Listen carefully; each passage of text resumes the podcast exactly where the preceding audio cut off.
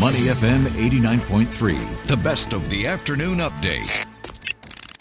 The View on Money FM 89.3.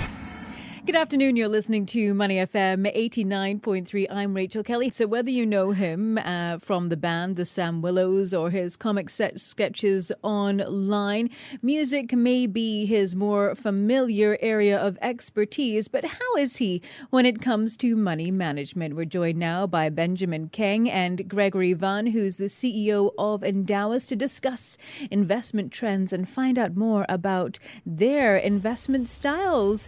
Greg, and Benjamin, thanks so much for joining us today. What's up, guys? Thanks for having us. Thanks for having me. Great to have you with us. So, Benjamin, obviously, we know that you now work with Endowus uh, to discuss your um, investment and money management. We've seen your face everywhere, along with the Endowus logo. So yeah, sorry about that. so let's let's start off there. Perhaps you can tell us how would you describe your investment style? Um, I, I shoot from the hip, man. I'm reckless and wild, and no, I'm not. Not absolutely not. I, I will admit, obviously, that um, mm-hmm. I think it used to be a very foreign language to me, um, mm. much through my young adulthood, and, then also being well, I would say financially illiterate, and then being afraid of being perceived uh, as such as well, kind of alienated me to the whole concept very early on. So I am very risk averse from the beginning. But it's been great sitting with uh, Greg and the mm. Endowus team, um, who I told honestly at the start that meeting me was going going to be basically them exp- uh, Eli fiving everything to me, like explaining like I'm five. Um, and they were they were really extremely helpful in walking me through it, and I don't feel so dumb anymore. So yeah.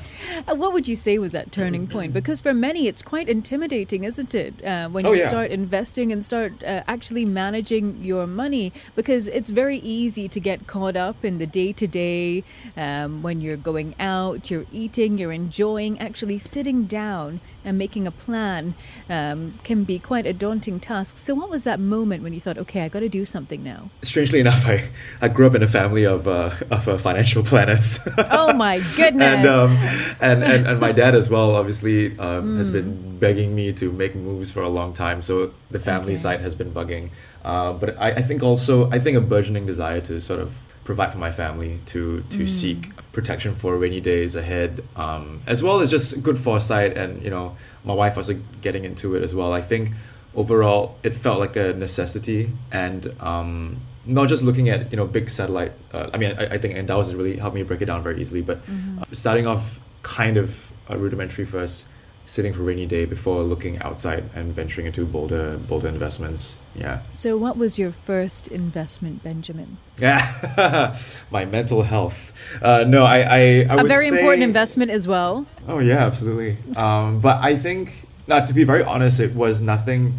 I don't know if you could even consider it an investment. Um, mm. But okay, so you know, like many other, um, I would say artists as well. Um, it's hard to rely on grants or sponsorship money to make moves or create projects. You know, and I didn't want to just wait for work to come into my lap. I wanted to create work that um, could eventually have capital upside, but also feed my career laterally and grow me as an artist and feed my soul. So I would say my personal investment at the start really was um, into starting creative projects, uh, whether it was a company that I recently founded, which is a video production company, or mm. um, kickstarting web series, music albums, um, video projects, and the like. So for many years, was basically sowing into those things with no, you know, immediate capital upside. But eventually, these things did reap, you know, benefits, and um, I would say this is my first kind of non-serious okay. you know well i think any investment or anything can be seen as an investment of sorts depending on how you view it. I mean for example a lunch or a business lunch could also be viewed as an investment right? It's what kind oh, of mileage I've invested you get so much into those yeah. So many business lunches.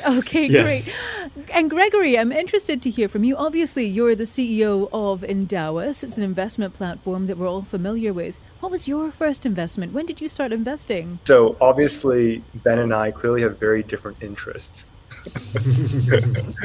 um, I, I, would say though that Ben is a really great student mm. and really approaches investing from a place of humility. And it's been awesome working with him. As with all of our advocates, we're very clear to them that they need to really understand Endowus and adopt what we are trying to do before we would actually bring them on to be an advocate of the brand. Because it is a different philosophy of investing from mm. most of what we, we sort of are hit with all day. And it is a long term solution. It's a sustainable solution to personal wealth management that we think more people have to adopt. But it has to come from within. So um, Ben, you know, and, and other advocates aren't just doing it as a fly by night thing. Uh, we really want to help them. We really want them to understand and benefit from Endowus, uh, not just in the short term, but in the very long yeah. term. Uh, my, my first investment, I think, like a lot yes, of. I thought you were going to dodge the question there, Gregory. I'm glad you got there.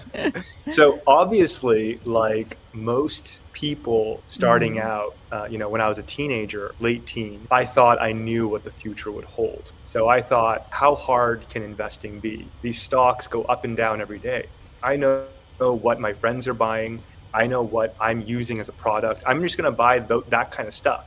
And I, um, my first investment ever was actually in in Amazon mm. after it had gone down a lot mm. in a single day. So you know when you look at like let's say Yahoo Finance, they mm. show you like top 10 winners and losers every day. And they keep on showing that. They keep on flashing that to you on the screen. And I was like, oh, I'm just going to sit here and watch Yahoo Finance and wait for a company I know to show up in the top losers. And then I'm going to buy that. So I did that with Amazon. And then three days later, I sold it. And I thought I was a genius because I made like 7% in three days, which is wow. extremely good. Mm. So, so I was like, oh my gosh, I've cracked the market. I figured it out. I know how to do this now. exactly. So I started doing this like on a daily. Actually, a lot. If you look at like all the stuff about Robinhood, uh, mm-hmm. Moomoo, the different blogs, people trading ideas, this is exactly what they're going through as well. And then you keep on doing this, and you get destroyed. I lost like I think I lost like ninety percent of my money in over the course of you know a few years of mm. literally wasting so much time watching the market it just like the effort was not paying off so after that experience is when i sort of really got into the the evidence and the scientific reasons and ways of investing because i knew that this was not long-term sustainable and finally, like I would just say that, and I think it's awesome that Ben's first investment is in his creativity, mm-hmm. because ultimately, wealth management and investing, not speculating, is meant to be a life enabler. It's not something we're supposed to spend all our time doing. We're supposed to set it up properly and hope that it enables our life, not controls our life. And that's really the place that we want to li- like. That that's really mm. the role we want to play in the lives of our clients. And it's difficult, though, isn't it, Greg and Benjamin, when you're when you're looking at uh, having control, or you want to when you want to plan long term in terms of your finances, especially if you're seeing the markets move up and down. It's very easy to get carried away, as you mentioned, the rise of the retail trader. So, how do you then strike a balance, and what are some of the steps that people can make when it comes to managing their money in the early days to ensure that they have that kind of solid foundation? Learning and reading mm-hmm. is actually really important. I, I think, unfortunately, people spend more time. I mean, I'm guilty too people spend more time trying to figure out where to have dinner next Saturday than they do thinking about where to put or how to mm-hmm. invest their hard earned money. And, you know, I'll look up six restaurants because a bunch of them are full and I'll be calling and researching and looking at reviews and everything. We should pay much more attention to our to, to where we're parking our hard earned money our retirement money like our CPF and SRS. So you can invest your CPF, SRS, and cash holistically on the Endowus platform to really prepare for your future. I think you need to understand what risk means, right? What it means to be taking a certain amount of risk and making sure the investment makes sense so that you're mm-hmm. compensated for that risk you're taking. I think so many times people are taking risks trying to get returns and they have absolutely no idea what the payoff will look like. So taking very sort of calculated and compensated risk that comes in the form of returns through strategies that you can stick through the markets which will constantly fluctuate. We think there's tons of uncertainty now, mm-hmm. but I can't think of a period where there wasn't a lot of uncertainty. So, just on the back of that, I've got to ask Benjamin, where do you go for your financial information now? And how much time do you spend uh, watching the markets and watching your finances more than you spend re- researching dinners? oh, no, you're putting me on the spot. Oh, um, no. I go to that guy and, um, and the app. no, I mean, to be very honest, I, I do take mm. responsibility. I know it's it's my own um, um, responsibility to seek out that information properly. I think um, right now, Endowus has been a great first step uh, into doing that. Um, they've given me really solid advice, uh, rudimentary advice as to um, just just for forecasting my finances um, for the next few decades before I make any crazy satellite investments or uh, look for other things. But I will get there. I'll, I'll definitely leave that question to Greg to to mm. further expound on. Yeah. Yeah, and what would you say, Benjamin, um, is the key lesson you've learned from all of these conversations that you've had with Endowus or just on your own financial journey? Yeah. What lesson would you want to share with any of our listeners if they're starting sure. out their, their financial literacy journey? Oh, absolutely. I, I, I mean, again, I don't think I can obviously relate to people who are further along in their investment journey, but for many like myself who, you know, have struggled with, um, mm-hmm. I guess, a stable income and, you know, having to work with banks to secure secure like loans for housing and all that stuff. And it just seems like a very daunting hill to start on. And again being born you know in a family that wasn't completely well to do at the start and then um, kind of working its way up and then also dealing with male ego and being afraid to ask questions. And being afraid to ask silly questions i think is the biggest thing. Um, i think that was the biggest hurdle for me. So the, i think it's a understanding i would say at the start understanding your your money patterns how you how you invest how you spend um, whether or not you tend to blow your, your, your bank on on lavish dinners for you know uh, important people or whether it's obeying the very easy 50 20 30 law of of your you know fixed um, um, liabilities and then investments and then whatever else you want to spend on i think and then lastly is just not being afraid to ask silly questions and just get started mm-hmm. and making mistakes I think those are the three things that really got me through um, this first few chapters. Yeah. So, just following on from that, Greg, you know, we've got recessionary clouds looming. Uh, many people are possibly concerned about cash flow. How important is it still to have, say, a three month or a six month amount of cash in their bank account before they start to look at investing? So, there's investing at many levels of risk. Mm-hmm including very, very low risk. And, you know, FDs are super popular right now, but mm. with an FD, you're actually, it's a fixed deposit. You're actually locking up your money for a certain yeah. amount of time. There are uh, fund investments that are, that give you similar return to FDs with very, very low risk where you can take the money out on a daily basis. That pool of capital, and we call it cash management, uh, that pool of capital um, we think should be about six months for the typical for the typical person. There okay. is now more risk of job security, uh, more risk of interest rates increasing. There's always the the risk of something unexpected happening, maybe an accident, a health problem, etc. So we think that six months of expenses in a cash management investment is the right level to be prepared for. Okay, and I know Hongbin had a question about portfolio breakup, the 60-40 strategy. Hongbin, go ahead. Right, you know, the 60-40 strategies collapse of 2022 is, you know, the worst in roughly a hundred years.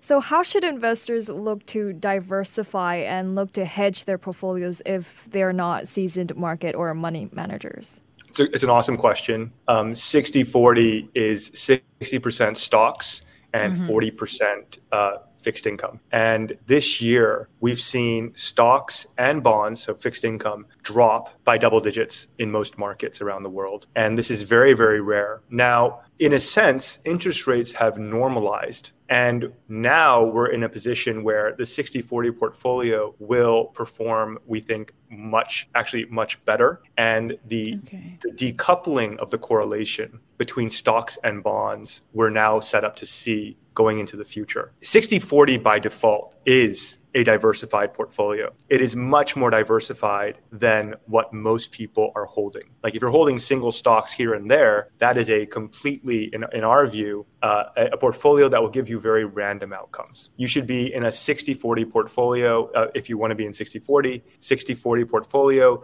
that can be diversified across all of the global markets. Um, in the case of Endowus, our 60 40 flagship portfolio has over 15,000 securities in it. 15,000 securities across developed markets, emerging markets, government bonds, corporate bonds, everything. And diversification is really the only free lunch in finance. And with the power of technology, we can actually diversify and implement our investments in, in this very diversified basket like never before at never before seen costs. And of course, costs go straight to your bottom line. So, in talking about like the most important things mm-hmm. for people getting started, I would say diversify, manage your cost, and don't be afraid to get started. There is always going to be uncertainty. And I think people are so obsessed with trying to pick that bottom point of the market. And I almost guarantee you, if you pick it, you just got lucky. It's like when we were growing up, we were playing like pin the nail on the donkey, that game when you're blindfolded, and then you have to pin the, pin the tail on the donkey. It's that kind of thing. So, what I would suggest for people to do is where obviously markets are lower than mm-hmm. where they mm. were at the start of the year. If I have $100, I would invest $20 maybe every two weeks to get into the market. Don't try and pin the tail on the donkey. You don't have to. You can pin you can make pin smaller tails as we go through time and you will get into the market and be invested. So that would be my advice. Okay. Well, Gregory and Benjamin, thank you so much for taking the time to speak with us today. It's absolutely flown by. Thank you. Thanks a lot, guys. Thanks, guys. Thank Have a great you. weekend. Thank you. You too. We've been speaking with Benjamin Kang and Gregory Van, CEO of Endowus, here on Money FM 89.3. To listen to more great interviews, download our podcasts at moneyfm893.sg or download our audio app. That's A W E D I O. Available on Google Play or the App Store.